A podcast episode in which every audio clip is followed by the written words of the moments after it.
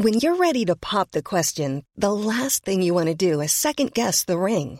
At Bluenile.com, you can design a one of a kind ring with the ease and convenience of shopping online. Choose your diamond and setting. When you find the one, you'll get it delivered right to your door. Go to Bluenile.com and use promo code LISTEN to get $50 off your purchase of $500 or more. That's code LISTEN at Bluenile.com for $50 off your purchase.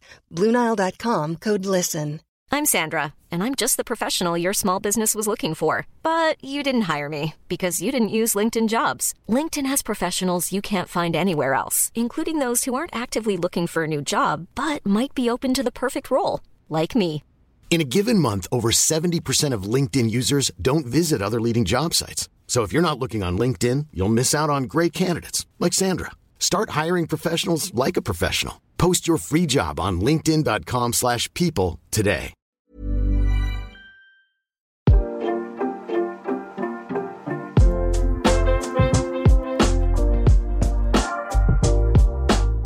Hello and welcome to another edition of Alex McCarthy's Wrestling Daily right here on the Wrestling Daily YouTube channel. It is Wednesday, and that means the, Daily Boy is right beside me, SB3. What is going on, brother?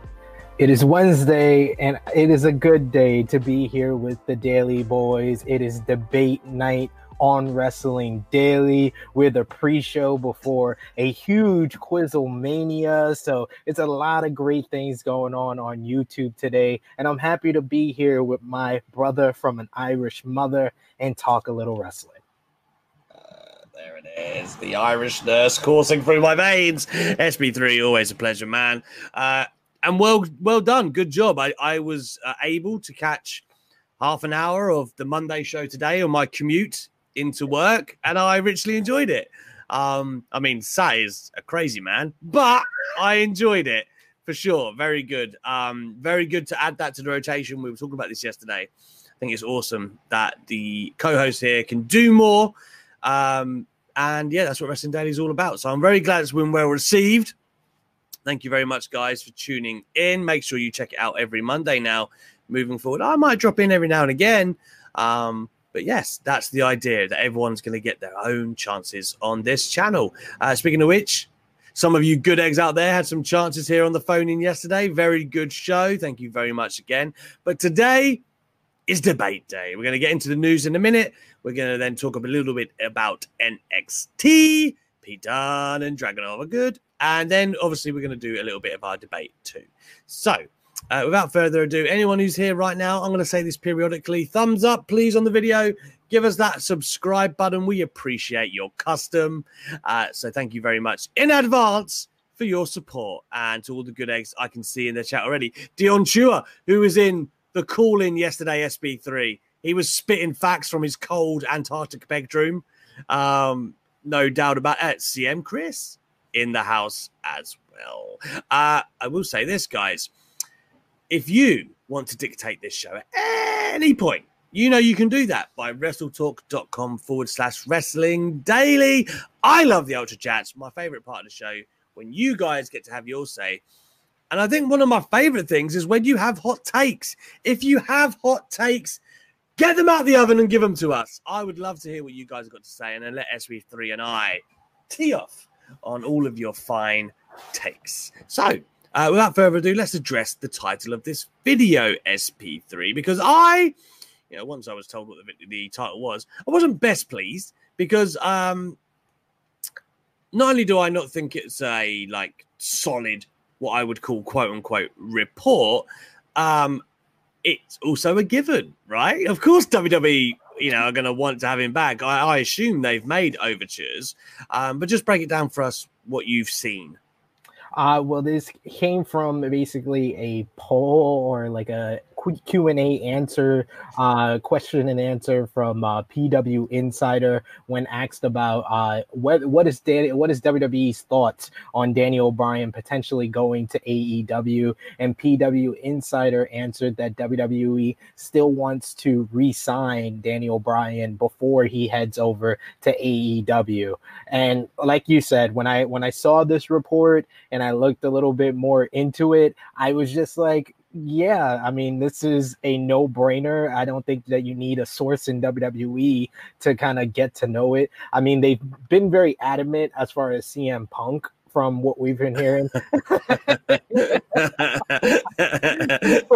from CM Punk. They've been like, you know, they're they're they're over that. They don't want to have CM Punk. They went through their issues with him. He has a lot of bad uh, feelings towards them. They apparently have a lot of bad feelings towards him. It's not a mutual working situation. Whereas Daniel Bryan was in the main event of WrestleMania and mm-hmm. he was given a, a very good uh, send off in his uh, final matchup against Roman Reigns on the April 30th SmackDown episode. I would say uh, really a top three WWE TV match of the year uh, mm-hmm. when he, when he lost his uh, loser leave SmackDown match. So it is almost a given that yes, WWE wants Daniel Bryan. WWE doesn't want Daniel Bryan to go to AEW, but it's it's a good it's a good uh talking point as as it will because you know the Daniel Bryan talks are gonna gonna be cooled for a while until he eventually does show up on AEW if he eventually shows up on AEW so I guess it's like a good to- a good topic for us to discuss here. Yeah, I, I, I think it's worth noting at this point as well. The PW Q and A wasn't even Mike Johnson; it was Dave Scherer. Well, I don't know how you pronounce that. It was Shearer, Scherer. Um, so even that, I take less. Uh, you know, I think it was just him answering what he thought rather than reporting. Because I feel like if WWE were in active talks with Daniel Bryan, that would be actual report headline news. Yeah. Um, you know, they've obviously made offers to Daniel Bryan. We know this uh, back when he first left and whatnot. And I'd be surprised if, in light of the news, they hadn't reached out again. But ultimately, WWE can't give Daniel Bryan what he's seeking, and that is the opportunity to have these dream matches, to go to Japan, to to do all the things that he's talked about doing for so long. And and I I I'll tell you what, there was a section of the internet for a while that was going, oh, I, am sick of Daniel Bryan talking about it, or you know, oh, why didn't he just do it then? Well, now he's going to. It looks like, and everyone can shut up uh, because Daniel Bryan is one of the goats of his generation, and man, like he's got another good chunk of his career left. You've got to remember he's 40 now, just turned it in May. He had the two years out retired. Um, I know his body's been through a lot, but out through retirement. Then he's had what a year and a half with just one working one day a week, if that, because of the pandemic. It's actually been pretty good. So uh, I, I feel like there's legs in Daniel Bryan at this point. Like they're not picking up someone who's past his best in WWE, like a Mark Henry or Paul White, that's obviously they're different kinds of recruits, right? This is a guy who's active game changer, an active yeah. main event talent. Uh, and I feel the same for Punk, who's only two years older. And again, it works both ways. He's been out of the ring for seven years, but also he's been out of the ring for seven years. So he's he, you know he's in good nick. He should be. Um, certainly compared to what he was at the tail end of his WWE career when he had the staph and the bad elbow and all of that good stuff. So um, I feel like, of course, WWE want Daniel Bryan. Who doesn't? They'd be idiots if they didn't. But at the end of the day, um, you know, he would have resigned if that's what he wanted to do. The AEW deal, although you know we, are not exactly confirming, it looks as good a done deal as as it could be. I mean, I, the only thing that looks more rock solid than that is Punk right now. Yeah. um, you know, the, the, the whole United Center deal convinced me that that was happening. Um, but we think Arthur Ashe is Daniel Bryan, right? So, man, WWE, uh, AEW have got their house in order. I don't think WWE in a position at this stage to reel anyone back in if they wanted to. Yeah, I think it's at the point where, you know, like you said, they are not giving him what he wants. He wants to go out and, you know, travel the world, go to Japan, have those big matches. Of course, there is the subsection of the wrestling community that still believe that WWE was still in talks with New Japan and trying to work that deal. I think pretty much when that report came out, it was that was the moment that it was good as dead. Like I feel like as soon as I heard that report and it was a whirlwind on social media, like immediately after we we had the Tony Khan promo where he just uh, said he's the only Khan in uh in, in the Khan uh, in professional wrestling, not the Khan man mm. in Connecticut. Then you've had all the matches with the IWGP United States Championship on AEW Dynamite. You have Jon Moxley who when he originally signed with AEW, he was he had a clause in his contract that said you can perform for New Japan, but only in Japan. He couldn't even show up for a press conference for the 2019 G1 Climax in Dallas, Texas. Now he's one of the headline names on the New Japan Pro Wrestling Resurgence show on uh, I believe it's Saturday. So Mm. Yeah, like these this is a big a big wide open sign by AEW saying like WWE is not in business with New Japan. We are in business with New Japan. And mm-hmm. I know there's also a subsection of fans, the the more optimistic WWE fans, it's like oh, they could still be in business with uh, AEW and WWE would still work with New Japan. We have about 40 years of evidence that says WWE would never, never work with New Japan if they were still in business with AEW. The main thing of the report that WWE was in talks with New Japan was to be the exclusive partner exclusive exclusive partner of New Japan. And if you don't know what exclusive means, it means only only partner for New Japan. New Japan can't work with Impact Wrestling. New Japan can't work with AEW. New Japan can't do a lot of the things that they would want to do. And probably if, if WWE had an event in California, they wouldn't have the Resurgence event on Saturday. If WWE had a California event in this month, New Japan probably wouldn't even be able to go to LA this month. So all of this points to AEW being being in partnership with New Japan, not WWE, which more lends into the fact that Daniel Bryan is heading to AEW. Yeah, I think it's almost a given. Sam Chris says here, Bryan uh, wanted to stay home be a father instead of signing for WWE. Didn't he want that? Yeah, he absolutely did. Uh, he said that on the record, not just to me, but in other interviews as well. And um, you know, he's done that for you know, f- what is it, four months now? He's been able to do that. But by the time Arthur Ashe comes along, it's five months. Um, and and you have to imagine as well, your WWE are back on the road now. But you know, I was listening to JR's podcast today. AEW is like a one shot a week. You know, if you're Sting, for instance, um, just to use him as a more example than the other signings they've made of the similar ilk. Um, you know, it's a one day a week work for Daniel Bryan. He can still be a very present father and kind of take a what a day, a day and a half, travel in and out and the show to be the performer still and make great money. I mean, it's a bit of a no-brainer if you want that balance in life. Whereas with WWE, there are so many more commitments. Um, so I think he's had a great time doing that, and you know he's looking at I mean, the, the kids are going to be starting school. I think it's uh, his his eldest certainly is anyway. I don't know um, what the younger one will be doing, but I, I know they've talked about Brie. Maybe we'll have a return to WWE next year. He said uh, with Nikki, and you know he's not just going to sit around and waste away what's left of his prime. And and in my opinion, being forty in the wrestling business is prime. Like that, and in this day and in this day and age, it really is. So um, I do think that AEW is more of a lock. And I, and I think both things can be true. He wants to have his dream matches, but he also wants to be there for his family. And the one place that that can be true is AEW. So, you know, you have to really uh, take all of that into account, I do think.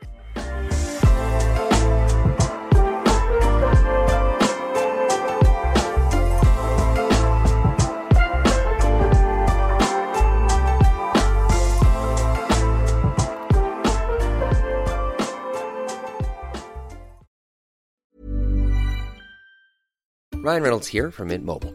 With the price of just about everything going up during inflation, we thought we'd bring our prices down. So to help us, we brought in a reverse auctioneer, which is apparently a thing. Mint Mobile unlimited premium wireless. Ready to get 30, 30, bit to get 30, bit to get 20, 20, 20, bit to get 20, 20, bit to get 15, 15, 15, 15 just 15 bucks a month. So, Give it a try at mintmobile.com slash switch. $45 upfront for three months plus taxes and fees. Promo for new customers for limited time. Unlimited more than 40 gigabytes per month. Slows. Full terms at mintmobile.com. Planning for your next trip? Elevate your travel style with Quince. Quince has all the jet setting essentials you'll want for your next getaway, like European linen, premium luggage options, buttery soft Italian leather bags, and so much more. And it's all priced at 50 to 80% less than similar brands. Plus, Quince only works with factories that use safe and ethical manufacturing practices. Pack your bags with high-quality essentials you'll be wearing for vacations to come with Quince. Go to quince.com slash trip for free shipping and 365-day returns. I'm Sandra, and I'm just the professional your small business was looking for. But you didn't hire me because you didn't use LinkedIn jobs. LinkedIn has professionals you can't find anywhere else, including those who aren't actively looking for a new job but might be open to the perfect role, like me.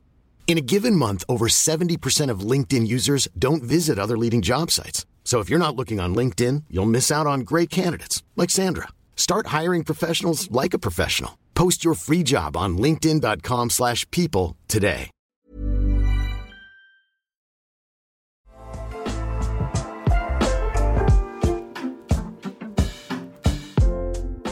I do want to say this, SB3, because we mentioned this earlier. I don't want to retread it too much because I spoke about it at length on the show yesterday, and I mean at length.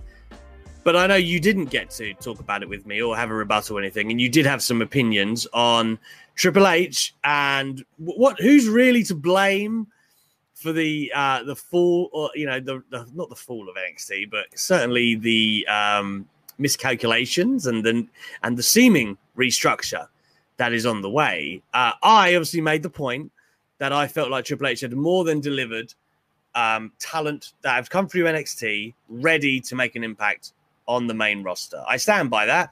Um, you had some counter comments, I do believe. I I just feel that Triple H gets a pass from a lot of professional wrestling fans, and I don't think that you know, yeah, you could say he's developed guys like a Baron Corbin or uh, uh, like a Braun Strowman, Alexa Bliss, uh, Charlotte Flair. The four horsewomen are definitely a credit and something that Triple H can put his legacy on, that he helped develop them into stars that has translated to the main roster. But when you look at, I would say maybe 70 75% of the stars that came into NXT they were they could have went straight to the main roster and they would have been they they would be ready-made stars. It wasn't anything that Triple H did. He gave them a platform to to perform underneath the WWE umbrella but I can't credit I can't credit Triple H for a Kevin Owens or a Sami Zayn. Yes you he, a bit you can a bit for WWE audience. Of course you can. How so? How would Vin, they would have been totally different had they gone straight to Vince McMahon? I don't know how you can't see that. That like if you say that these people would come straight into WWE, I mean, first of all, they wouldn't have come into WWE, right? Like that's one thing. He, he deserves credit for hiring them. I will give him that. I'll give him that. Is, but and this is what I'm saying. No, I, I didn't say he developed them. I didn't say he developed them. I said that he gave the main roster a lot of talent.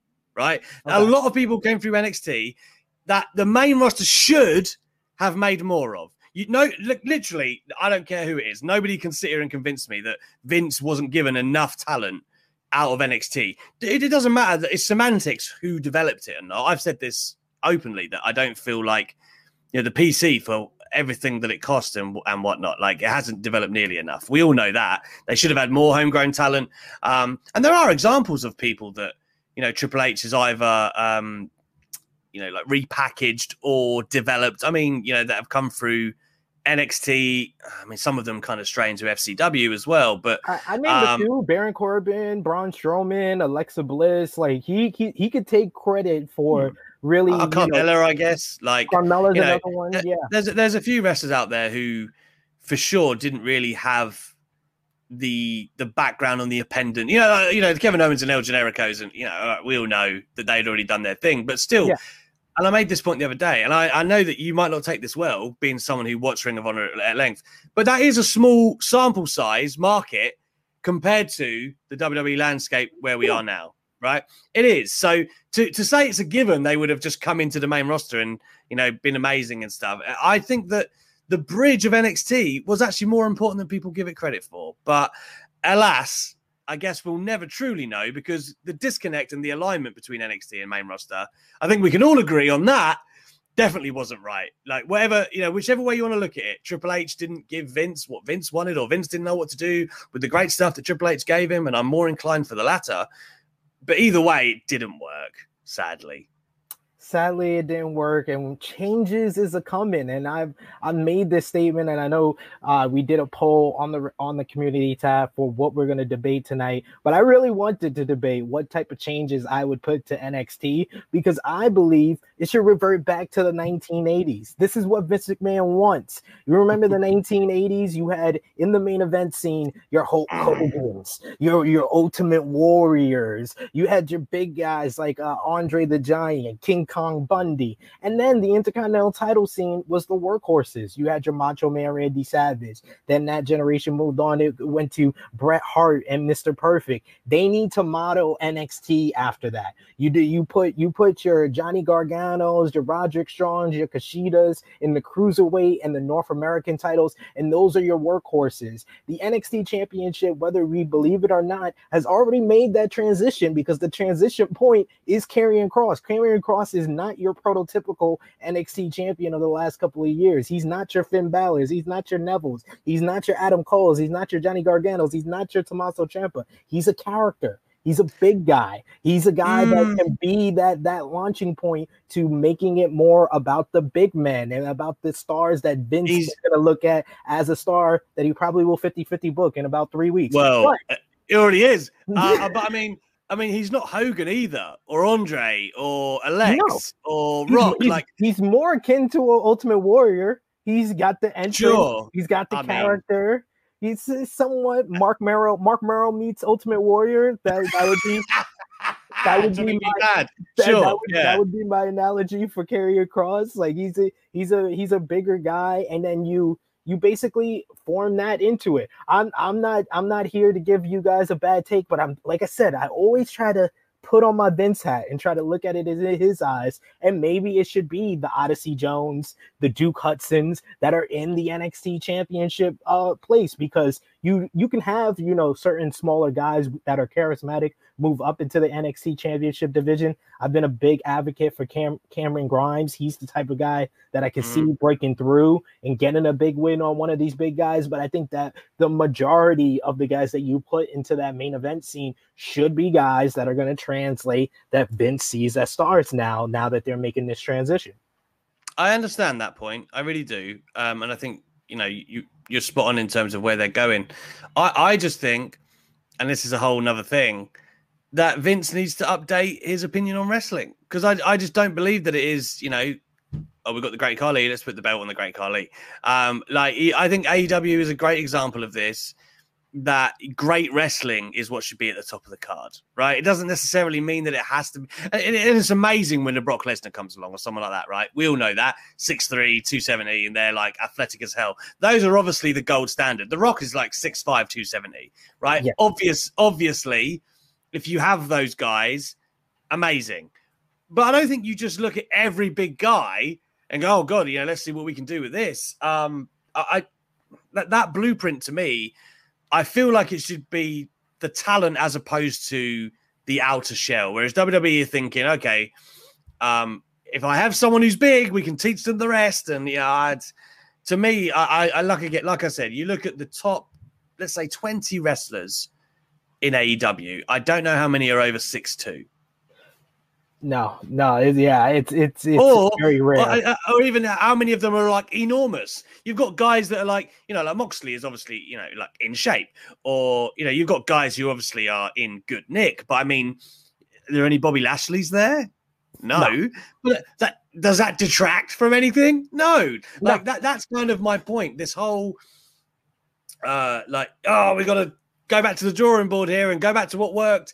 It, it always has worked I just think there's evidence out there to suggest actually, there's a lot of people that would like to see that part of the industry. Like that's all I was trying 100%. to say. Yeah, 100%. Like I'm I'm one of the people like I said, I grew I Ring of Honor, TNA, that those promotions in like 2003, 2004 kept me being a wrestling fan. If it wasn't for those promotions, I probably would not be on your YouTube screen right now because I would I would have moved on for professional wrestling in my high school years. But those the work rate type of promotions kept me with it. So I'm definitely I definitely agree with you that the, it's not about size anymore, but if this is what Vince wants, this is what Vince is going to get. And if it makes a smoother transition where we don't have the heartbreak of a Shinsuke Nakamura keeping some of his aura from a New Japan Pro Wrestling as he's in NXT and then getting called up to the main roster and then feeling like he's his talents have been squandered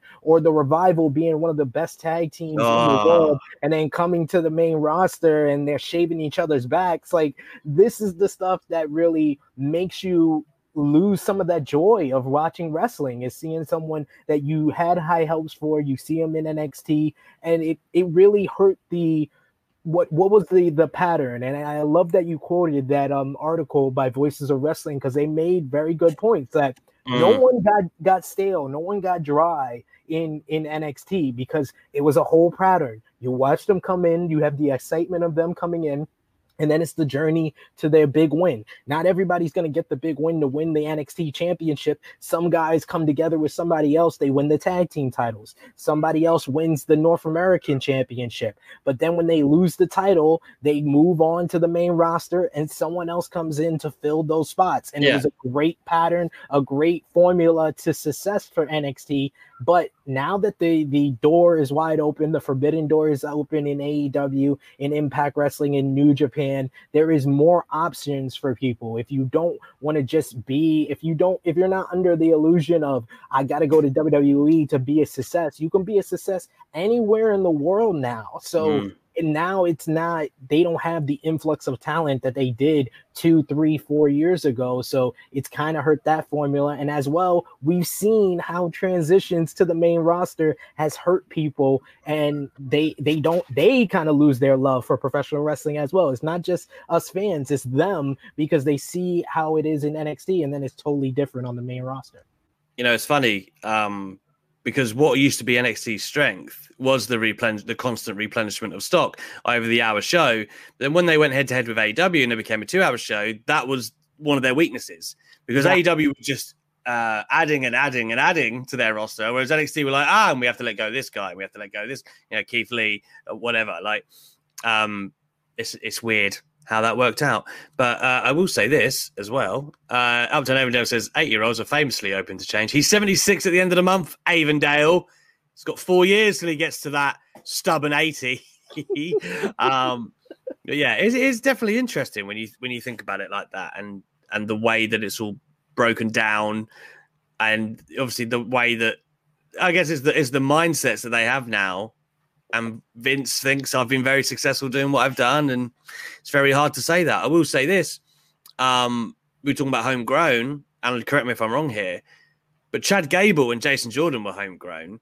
Yes, um, and I had immense hopes for Jason Jordan. Like it, it's such a shame that he's not like the poster boy of what the PC could have been, because he, in my opinion, had everything. Like in the ring, he was immense. He looked immense I know his charisma like wasn't amazing, but he had that kind of physical charisma in the yeah. ring, like where his matches were interesting as a result. Um, and obviously he was just finding his legs and the Kurt Angle stuff, and then of course he got the bad neck injury, man. Like that's a shame. And Chad Gable, I, I use that as an example because I know people will go, "Oh, well, know, what's he doing?" Um, if he left WWE tomorrow, he would have a great career. Like he, he could would. go to Japan, he could go to AEW, and he would he would kill it. That man could put on clinics with anyone. I, would say this right now, like Pete Dunne, Zack Sabre Jr.'s, Daniel Bryan, and all of those names, whatever. Chad Gable was one of the best mat wrestlers in the world. I would stand by that. He could mat wrestle with anyone. Some of the stuff he used to do in NXT, I was just like mind blown. It was just like I was just on the regular show with what J- uh, Jordan and Gable were doing, American Alpha. And I was like, oh my God, he's so, so good. And he just doesn't get a chance enough to show it on the main roster. And when he does, typically funnily enough, all of us are going, "Wow, he's good, isn't he?" Like, you know, Twitter are like, "Wow, Gable's really good," but it doesn't ever last, which is um, the fundamental problem. That uh, probably should lead us into NXT Yes. uh, SB3. let's let's talk about this um, at the top, as in like the main event. So we we learned that we were going to get Pete Dunne, Ilya Dragunov. Now, obviously, NXT UK guy over here. That's a big deal. Um, you know, they tagged together a little bit when the pandemic was easing up over here, and they did the thing with uh, Walter. But um, in terms of the booking, now I know there's a lot of people that are like, "Hang on a minute, Ilya Dragunov," and many people think Dragunov's kind of primed to win. yeah. If you look at the if you look at the arc of the story, right? Uh, now I know there's a lot of people who don't watch NXT UK, so I'm going to give you a brief rundown. He basically has been like battling all these mental demons. He was really doubting himself, very like uh, his emotions got on top of him, and he's kind of had to find himself since the grueling first duel with Walter. He's kind of come back around. He picked up the massive win in a, in a four way, no triple threat, sorry.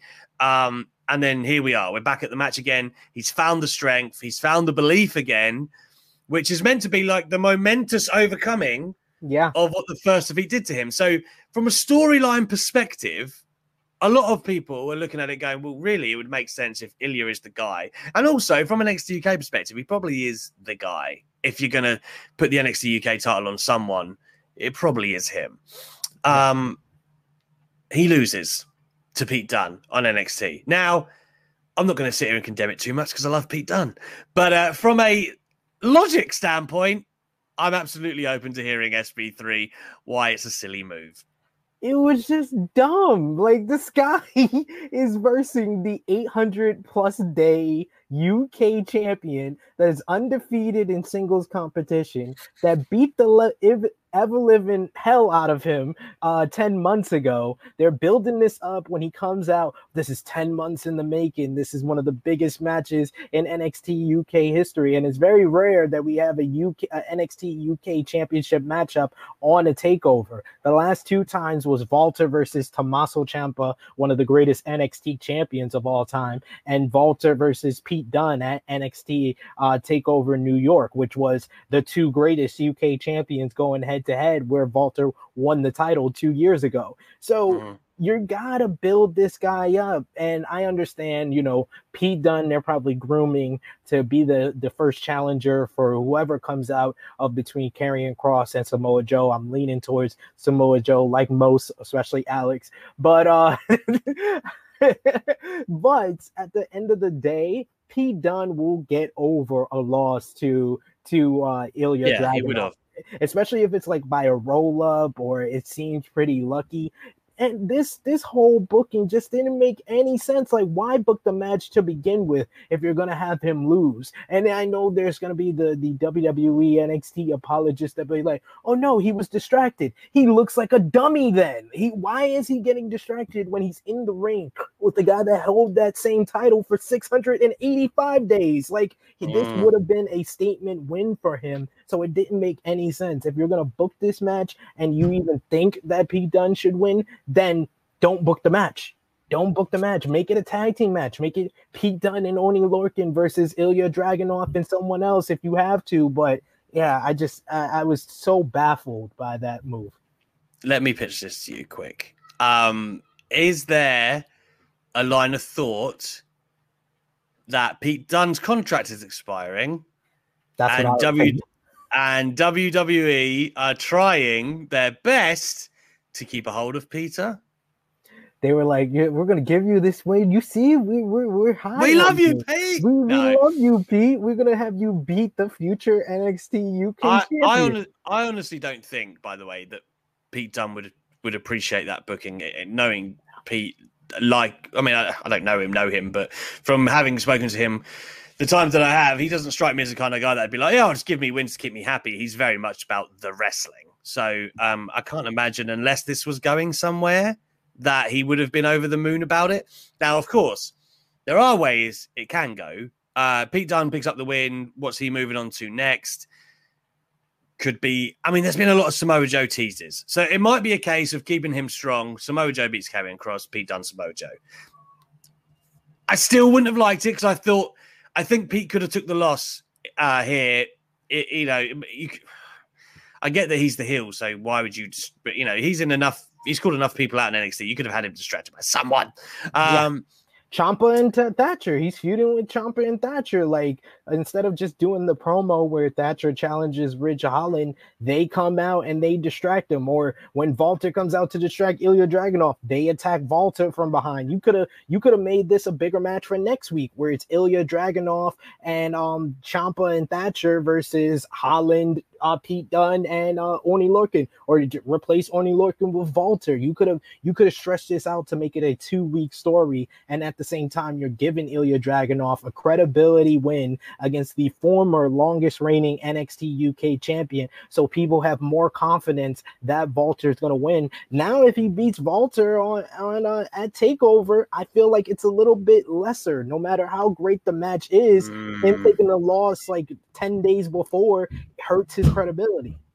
Right. The other line of thinking is that they're heading to a triple threat. I now, that.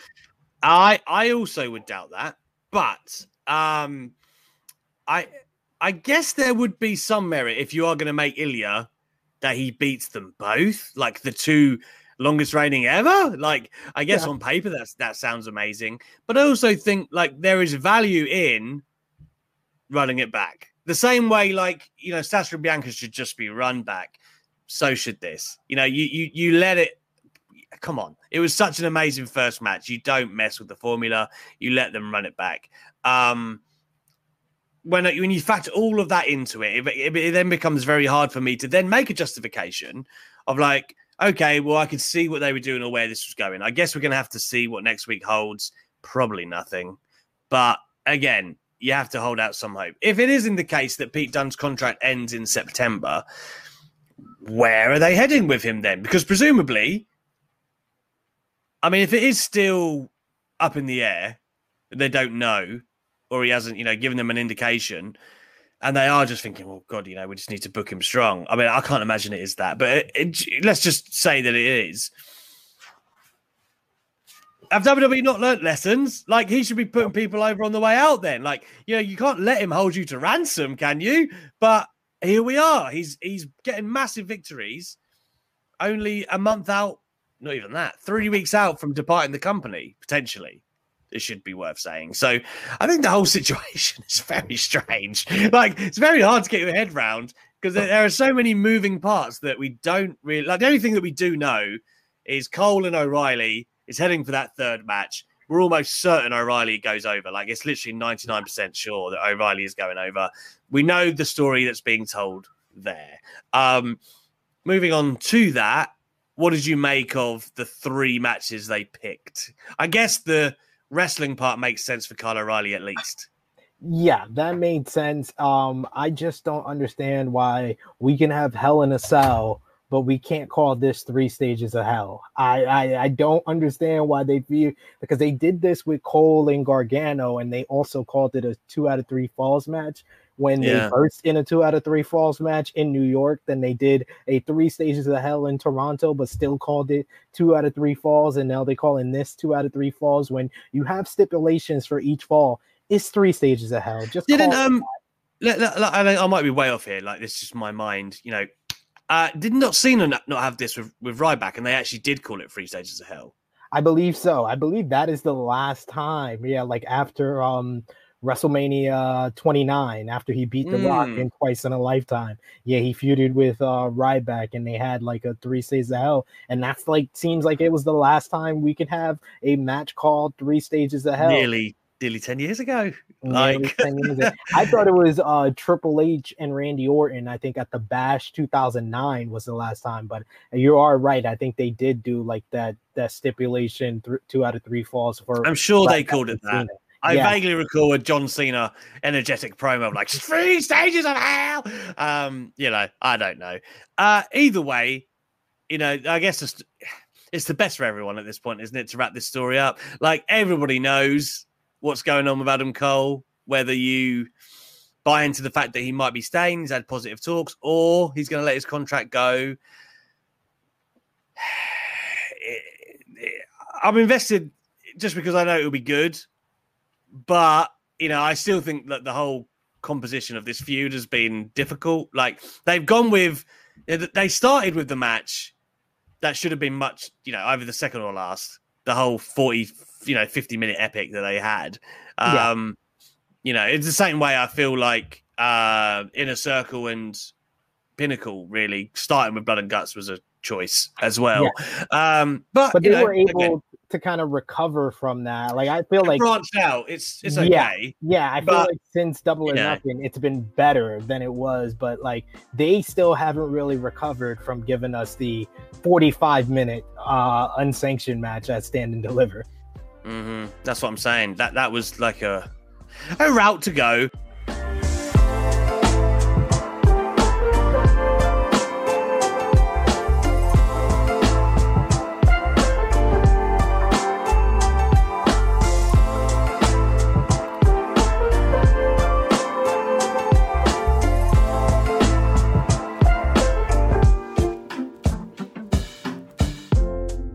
But anyway, um, any anything else you want to pick up from NXT? Because all I'll say is that I'm delighted to see Odyssey Jones in the final. Yes. Um, I had said I would, I think Car- Carmelo Hayes, but looking at the size of Duke Hudson and the new remits, I might change my mind. Um, but it's still Carmelo Hayes is a hell of a talent. Um, yeah. I, I, I do think the rocket is on Odyssey Jones. I hope it is in in a way, but I, I think I believe he's still actually pretty green from what people tell me. Like he's not that experienced. So I don't know if I want him to be like thrust into the fire, but he's got a hell of a lot of charisma. Um, good to see Sarray's alive uh, and having matches. Um, you know, Dakota picking up victories here, but she can't on main event against Aliyah. There's just a oh. lot going on, SB3 well, let me let me just say, like Sarray is someone that you know they they hyped up as, oh, this is the next generation. We've had Asuka, we've had Kairi Sane, we had Io Shirai. Now the latest star from Japan is Sarray, and she's literally done nothing. I think that they are trying to compete with Sarray and Taya Valkyrie, aka Franky Monet, oh. for who they have done less with since coming to NXT. Like they, at least she has a story though. Like Sarray is just being used randomly. She's supposed to verse Ember Moon. I would guess that she was going to beat Ember Moon, and that would have been like the biggest win of her NXT or NXT career so far. But instead, she versus Dakota Kai, and she gets her first loss against Kai. I, I thought it was a a fun way to start the show. It was a good opener, but that was about it. Like it feels like Sarray is very directionless. Outside of that, the things that stood out to me was the good promo with uh, LA Knight Ted DiBiase and Cameron Grimes to set up the match at uh, Takeover. I I actually enjoyed the skits with Index, even though this story seems to be going in reverse. Like yeah. they lost a, a lover or loser match, and now they're going out on a date. It feels like this should have happened a few weeks ago to lead up to the lover or loser match, and that should have been like maybe on next week's show if they weren't gonna do it at Takeover. But it was very humorous. Johnny Gargano and Candice LeRae just working this role. I like Johnny Gargano playing Martin Lawrence and Bad Boys 2 to uh, Dexter Dexter Lumis. That was a fun little. Yeah, little can't repeat that skit, but but sure, yeah. no, you can't. You can't. Who that? Who that is? you, you're thirty. At least thirty. That's gonna um, be that's gonna be me and Alex at uh when when Harper gets a date a few oh. years. or when or when Harlem gets a date in a in a few, like twenty years. Chitty chitty bang. the Daily Boys, the Daily Boys. Yeah. Watch out! Watch out! All the youngsters. The Daily Boys gonna be at the front door waiting. Don't come! Don't come around here. Don't do it. But yeah, um, yeah, I thought I thought that was fun and definitely uh, an upgrade from what we saw last week with Io Shirai and Zoey Starks as far as like skits oh, on NXT. Oh, I know oh, the dear. bar was low. I know the bar was low. Yeah, and, Jeremy, even Jeremy Borash couldn't save that. Um, and a correction to uh, I see Anika here saying, uh, well, three stages of hell is no holds barred, street fight, and cage match. No, the first three stages of hell was um Austin versus Triple H. Triple H. The first match was straight up. The second match was a street fight, and the third match was a cage match. So that that's mm. basically what they're doing here, and they're not calling it a three stages of hell. I wonder if they'll do it like that because Austin won the straight up Yeah. And that was the whole and the whole thing at that point. I love it how me and SB3 were like encyclopedic in this very small part of WWE. Um, because the whole thing was he's the game, he's the best in the world, and of course Austin beats him straight up, and everyone was like, "Oh!" But then Triple H gets the next fall, and Triple H actually won it, which people don't remember No. much because Austin was going on to Mania 17. No one really cared. Everyone was like, "Oh well, you know, it's fine. He's going to meet The Rock." Uh, so all right, And they should have yeah. set him up to be the first challenger for Austin instead of the heel turn that went wrong. Like, and then them teaming up with each other the day after Yeah. WrestleMania. I mean, I, But- I will say this: like the two men power trip makes no sense, but I, I still liked it. I still liked it. I was still watching it. Them just literally tear the shit out of everyone every week. The Hardy Boys got destroyed about three weeks in a row. Remember that one when Lita is just getting beaten the shit out of? Um, what a steal what? What a I mean, the only payoff was that Jeff Hardy won the Intercontinental title for like a day. That was the payoff for Lita getting beaten the crap out of. Oh, Um, man. good times. Uh, I, I I still wish I knew where that story was going. I wish I wish I'd asked Triple H that. Um, I wish I'd known. But anyway, um, I wonder if they're doing the same here. Will Adam Cole beat Kyle O'Reilly in the straight up part? maybe, maybe. Uh, he did beat him at Great American Bash, and that was the whole point why O'Reilly wanted the straight up match first. So we'll see. we'll Exactly. see. I think it's So going to why, be great. so why does he want it again? It just makes no sense. Anyway, uh, well, I guess to right the wrong, I, you know, hmm, I've talked myself Yeah. into it. Uh, What I will say here is, everybody, uh, get your ultra chats in before the end of the show. If you want SB3 and I to divulge and get into what you have to say, you know what to do. WrestleTalk.com forward slash Wrestling Daily. While you're here, thumbs up, subscribe, help us get towards our 15k. We're on the road to 12 and a half right now, and of course, we need to get to War Games. Uh, win on Quizzlemania, and there will be a Quizzlemania tonight. With that, SB3, what was our debate tonight? So the winner of our of our poll, and I want to I want to say thank you to everyone who's been supporting these polls. It's a nice way of gauging our audience, and uh, you guys let us know what you want us to debate. It was actually Alex's idea for for this one. I always ask Alex like the morning of uh, Wednesday. Yeah, we're gonna, we're work of. on. We're I'm busy as sh- and he comes at me with like, "Come on, man, come up with some ideas." I'm like, ah. I, I've always got like two in my head, but I'm just like, oh, let me get his his input. But yes, he he suggested we predict the next champions for AEW. So I, I want to put a little twist on this because I feel like when it comes to the AEW World Championship, we're kind of on the same thinking, like most of the world, where we want that cowboy S word. I, I won't add to the swear jar for today. um, but it's open. I Yeah. think that we can predict the next when we get to there. We'll just do one After champion. page. Okay. We'll okay. go for after page. I would say maybe the next three, the next two or three after page, who we who we think the lineage will be, and what's been a very good lineage for the AEW World Championship. Oh, but Very good. let, let's start with the TN, TNT Championship first. The the Redeemer, God's favorite champion, Miro. Who do you, Alex, think will be next champion? Oh my god, it's so hard to predict who's going to beat Miro. He's like unstoppable right now. Um, would have to be a big bullish bastard. Um, see, the thing is, like in WWE, they'd have like Kalisto beat him. Um, you know, uh, wait, who did Kalisto win the title from? Like, was it him? I can't remember. He won it. He won it so, I from someone. so, Yeah, I He- he won. The, I think he did. He might have won the US title from Rusev, something like that. I'm sure he did. Um, no, I think he won it from Alberto, and then Rusev won it from him. I'm ah, sure- okay. I'm pretty sure. Okay. yeah. Either way, I recall some dumpster matches and shit. Um, I think. I mean, maybe they're not in the company yet, but if I was to make a prediction of who would beat him, and you look at the big guys around him, like maybe like a powerhouse Hobbs would be a good one. Um, like that'd be his first like push into the mainstream. I think Jungle Boy would be a really good shout. Um, that would be his first like real overcoming the odds in a big Yeah, time situation. Like I could buy Jungle Boy beating him. I think I think, I think probably the top three for me are powerhouse. Uh, not an order. Powerhouse Hobbs, Malakai Black, that would be a great way for him to get rolling as well. And Jungle Boy. I, I the more hmm, man, all three of them are really good picks. Like I could make cases for all three of them.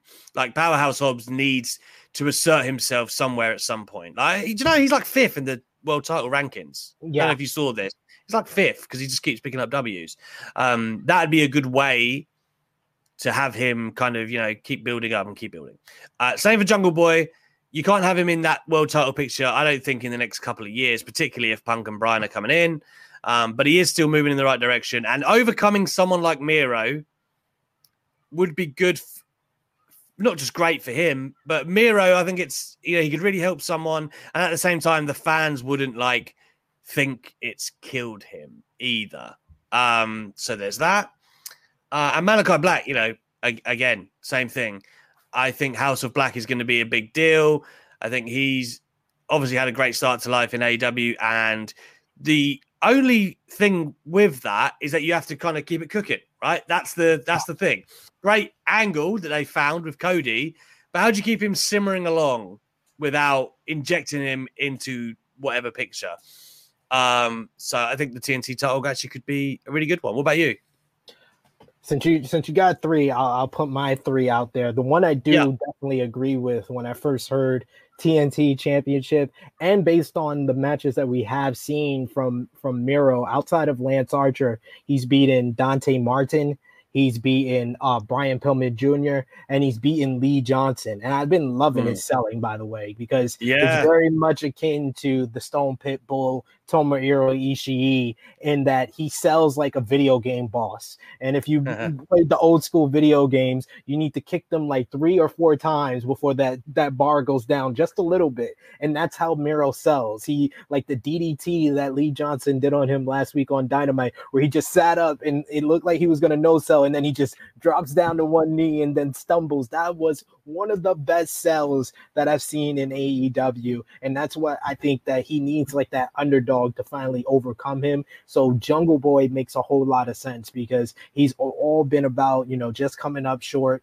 in these big matches, whether it was, you know, making the time limit draw with Chris Jericho, pushing uh, Kenny Omega to the limit. This would fit like this would feel like the big moment for him. So definitely Jungle Boy's in my top three. I would also say Sammy Guevara because they've been really pushing him under. Babyface Sammy has been firing underneath the surface, they've been really pushing him in a big way, and that would feel like a, a, big moment for him and a big title win. And I like how the TNT Championship it feels like a heavyweight championship when somebody wins it. It felt like that mm. when hmm. Miro won it. It felt like that when Darby Allin won it. It felt like that when Brody Brody, Brody. Lee. So like a Jungle Boy or a Sammy Guevara, it would feel in that same that same light. And then if you're thinking about like horses to go up against them, you say Powerhouse Hobbs.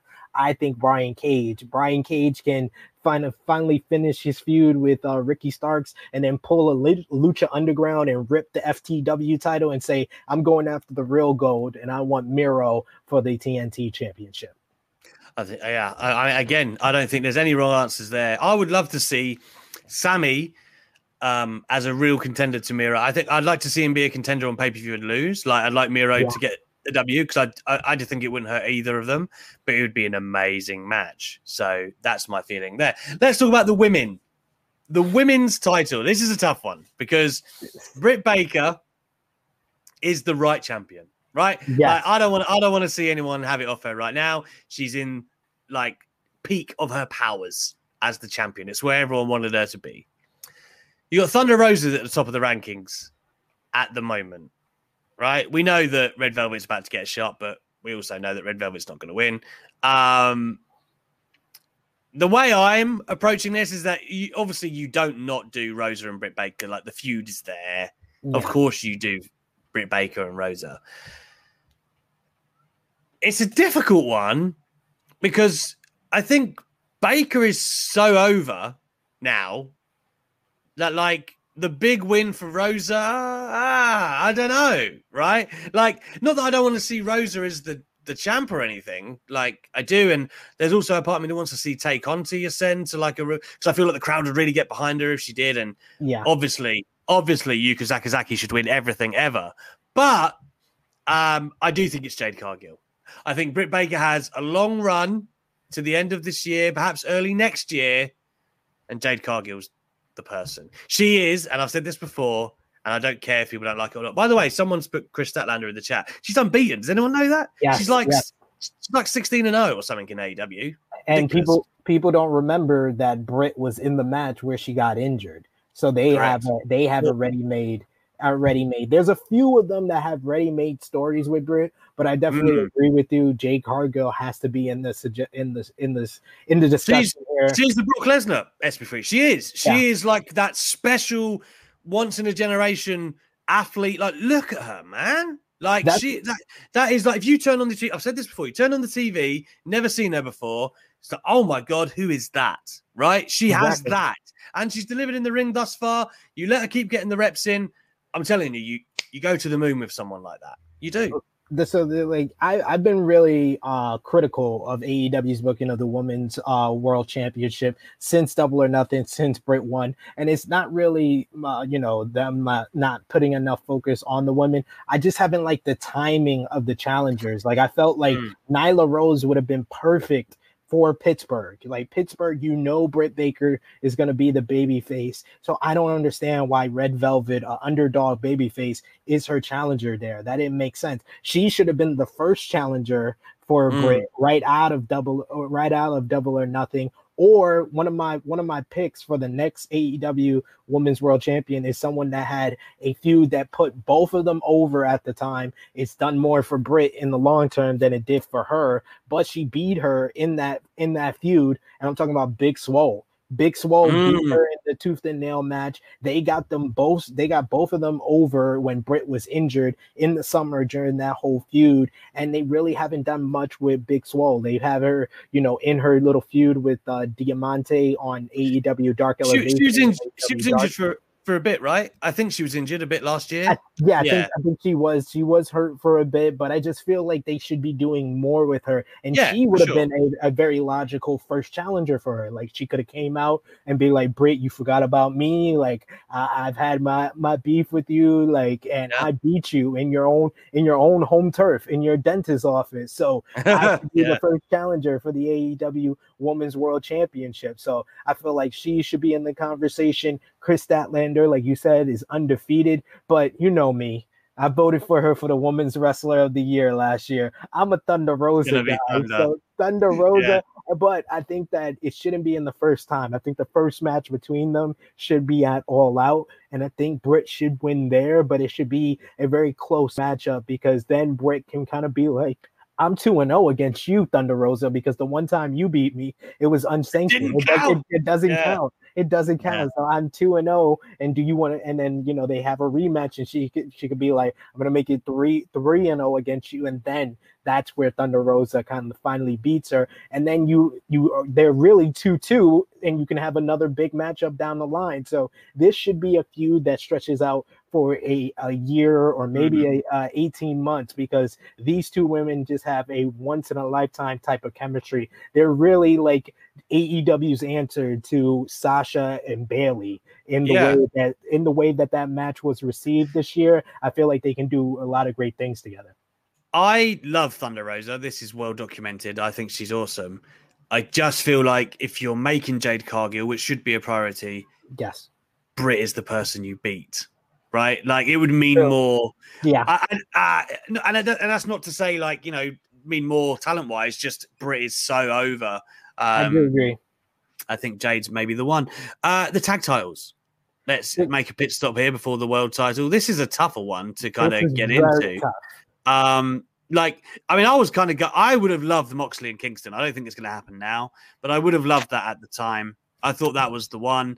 Um, I don't know if you can do Sting and Darby, but I would take it. I, Um, di- I like the way you think, sir. yeah, uh, you know, like, I, I I made this clear on Twitter. I was loving the stable of those four. Um, but you know, look- looking at I was looking at the rankings and the landscape, like like Jungle Express are the like number one contenders, I think, in the rankings. Um, FTR are still lingering. And they haven't really sewn that story up. Like, just I, I never bought that it was just going to be one match. But No. if we're if we're looking to do something with someone, it's got to be Pride and Powerful, isn't it? It has to be. Like they are overdue the chance, are they not? I think that they haven't really built one contender for All Out. So I think that they should move the the proud and powerful FTR story into the title picture. We haven't really had a three-way tag team title match since Full Gear in 2019. So mm-hmm. this seems like it would be the perfect time to do that because you're not going to give Varsity Blondes the title shot on pay-per-view. Jurassic Express that that has more tangibility to it because they did verse uh the Young Bucks last year at All Out, but they lost to the Young Bucks there. So there is kind of a story that they can kind of pick back up. And I love that about AEW that losses and the history that the two teams or two people have, it matters. plays out. Yeah, it matters. Mm. And it, and they want you to remember it, unlike other companies that insult your intelligence and think you don't remember. But you know, they they they appreciate that and i think for proud and powerful to get this shot there in in chicago it makes a whole lot of sense because that that was where they debuted in 2019 i was there mm. live mm. and i saw them debut i saw them come out with the dead president's mask and i knew who it was because i was like that's they walking like new yorkers that's how new yorkers walk in the building so i knew it was santana and ortiz so i think it should be santana and ortiz versus yes. ftr versus the young bucks put a ladder in there. I, I wouldn't mind that at all. That would be a match the year candidate right there. Show stealer, show stealer, show stealer uh, for sure. So I, I, think I do think Proud and Powerful need the moment. I do. Yeah, yeah. I think they they need the moment, and then you can easily do FTR beats them for the titles to get their titles back. Eventually, you know, during FTR's reign, maybe the Young Bucks will be back to babyface again, and you could run that match back. So I think mm. it should be probably Proud and Powerful then FTR, and then maybe even Jurassic Express. If Jungle Boy doesn't have his moment with the TNT Championship, maybe it's the tag team gold. Yeah, very interesting. I mean, I, I, don't know where Death Triangle fit in either, but I would have loved to have seen them in the picture. Yeah. Um, I, I, I just feel like out of everyone, like if you ask me who should be the next champions, I, I would go Proud and Powerful, Santana, Ortiz. Um, they've been unsung heroes, in my opinion, um, during their run, and they, they've kind of played a background to the more grander inner circle Jericho run. I feel like it's time for them to have the bangers that I know they can. Um, you know, there's there's a, a, theory out there that Hangman Page might be joined by a certain Adam Cole against the Elite, but uh, I don't know. I don't know. I you, I could buy that Adam that they do. The Hangman Page does challenge them at all out. I could definitely buy it, but um, I have no idea what direction they're going to go with that. Let's you know, Hangman Page, great segue. I know we've only got a couple of minutes left uh, I think we're all in agreement that he needs to be the guy that beats Kenny Omega. But then after him, you've got a lot of options now, presuming that Punk, Bryan, and Cole, at least the first two, are yeah. AEW bound. It's like, wow, okay, how do you fix all that in? I will still, controversially, maintain my original point here. Hangman should be beaten by MJF. MJF should be beaten by Wardlow. I said it. Wardlow should be that story. He's going to be made tonight against Jericho. I believe that the rest can wait. You can find stories for Punk and Bryan in the interim. Um, and I think you can find amazing stories of the rest of the talent that's on the roster, be it Moxley, Omega, and everything else, right? You can keep Punk and Bryan busy. Uh, and you know we can this can carry us to next summer. I don't know when Hangman Page is actually going to get the belt at this rate, exactly. but let's presume he gets it by the end of the year or the first pay per view of next year. By the end of the year, by this time next year, we could be talking about MJF at the end of his reign or Wardlow at the beginning, and then you've got time to get the guys in. Um, I know that maybe that's my utopia talking, where you can make guys who I do think are ripe but uh, I do understand those who will say, hmm, you've got Punk and Bryan. So I don't know, man. Yeah. It's tough. I, am going to say, I think we are in agreement. Hangman is next. So I'll go with the three after him. MJF. Okay. I don't agree with Wardlow because I, I, I still feel he's still green and he has time. And I feel like MJF is not a one time AEW world champion. He's going to win it back. And then you can eventually go to Wardlow then. But MJF, CM Punk, yeah, Darby maybe. Allin. Ooh. Because CM Punk beats Darby Allin in his return match at All Out. And like I said, AEW wants you to remember these things. It always comes back. It always makes full circle. And Darby Allin has this new obstacle to overcome because that was the whole thing when he won the TNT championship. It was he never beat Cody. He had three opportunities at Cody. One was a draw. Mm. Cody beat him twice. And then the fourth time he beat Cody you can do that and have that story of his next obstacle is beating CM Punk, who is basically Darby is Jeff Hardy meets CM Punk because he's straight edge. He has Yeah. the look of a Jeff Hardy, and it plays in where they can have a long form story. But I feel like Punk has to win. You have to have Punk or Bryan win the AEW World Championship because they're going to be one of your biggest stars. And I feel like Bryan is more akin to have his dream matches in AEW. CM Punk kind of needs to win the AEW World Title. Needs to, we needs to reassert. Yeah, I, I hear you. And, and also, like, I think we said that MJF would be one of our top opponents for Punk. So, you know, I hadn't thought about it like that. That is a very good point. Uh, you know, that's the feud that you'd like to see happen. And what would MJF really lose by losing to Punk? No. Um, I still think the Wardlow story is strong, and I don't do. think I don't think you leave it years, right? I don't think you leave it years. Maybe you don't need the title over it, but I think that's an easy way to make Wardlow for the title. And I will. I'm. I've said this for a while. I I really do believe Wardlow is going to be one of the top players in AEW, which I know some people probably find tough to believe when you look at the Yeah. sheer volume of incredible names that are going to be around that top echelon. But if you, you know, I think AEW have proven at this point that they're quite committed to making their own names in and around those. So it's going to be very, very interesting. Man, I hope our perfect world of AEW works out. I like all those future champions. Uh, ne- I mean, le- next week we'll do the WWE version of that heading Yeah. into SummerSlam. Um, I do believe that there are no Ultra Chats this week, which makes me sad, but understandable. We like we're here for the debate. But uh, remember, guys, you can do that whenever you like. You can get involved and let us know what you think. But while you are here at the end of the show, 100 odd of you, 140 odd, thumbs up, subscribe, give us all that good loving that will help us on our journey here on Wrestling Daily. SB3 Man, quickly tell the people what they can expect from you this week. Uh, you can see me over on the Distraction Patreon tomorrow night, 6 p.m. Eastern Time, 11 p.m. BST with Joseph Holbert. He's doing his own version of the Ultimate Dream Card for SummerSlam. So we're going to put together an Ultimate Dream Card. So that's going to be fun. We're going to do it better than they do it on the WWE Network.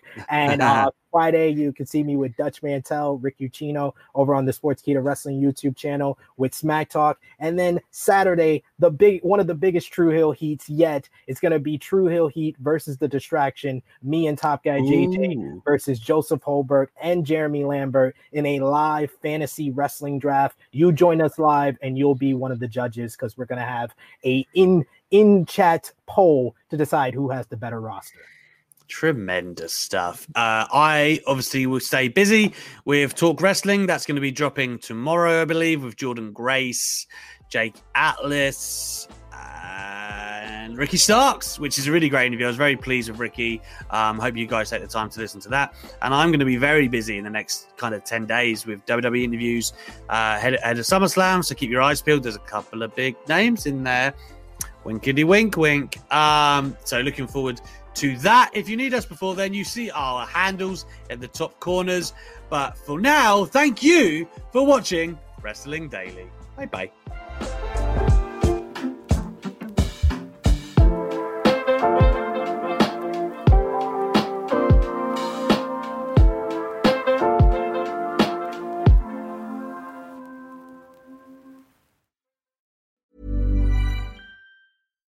Hi, I'm Daniel, founder of Pretty Litter.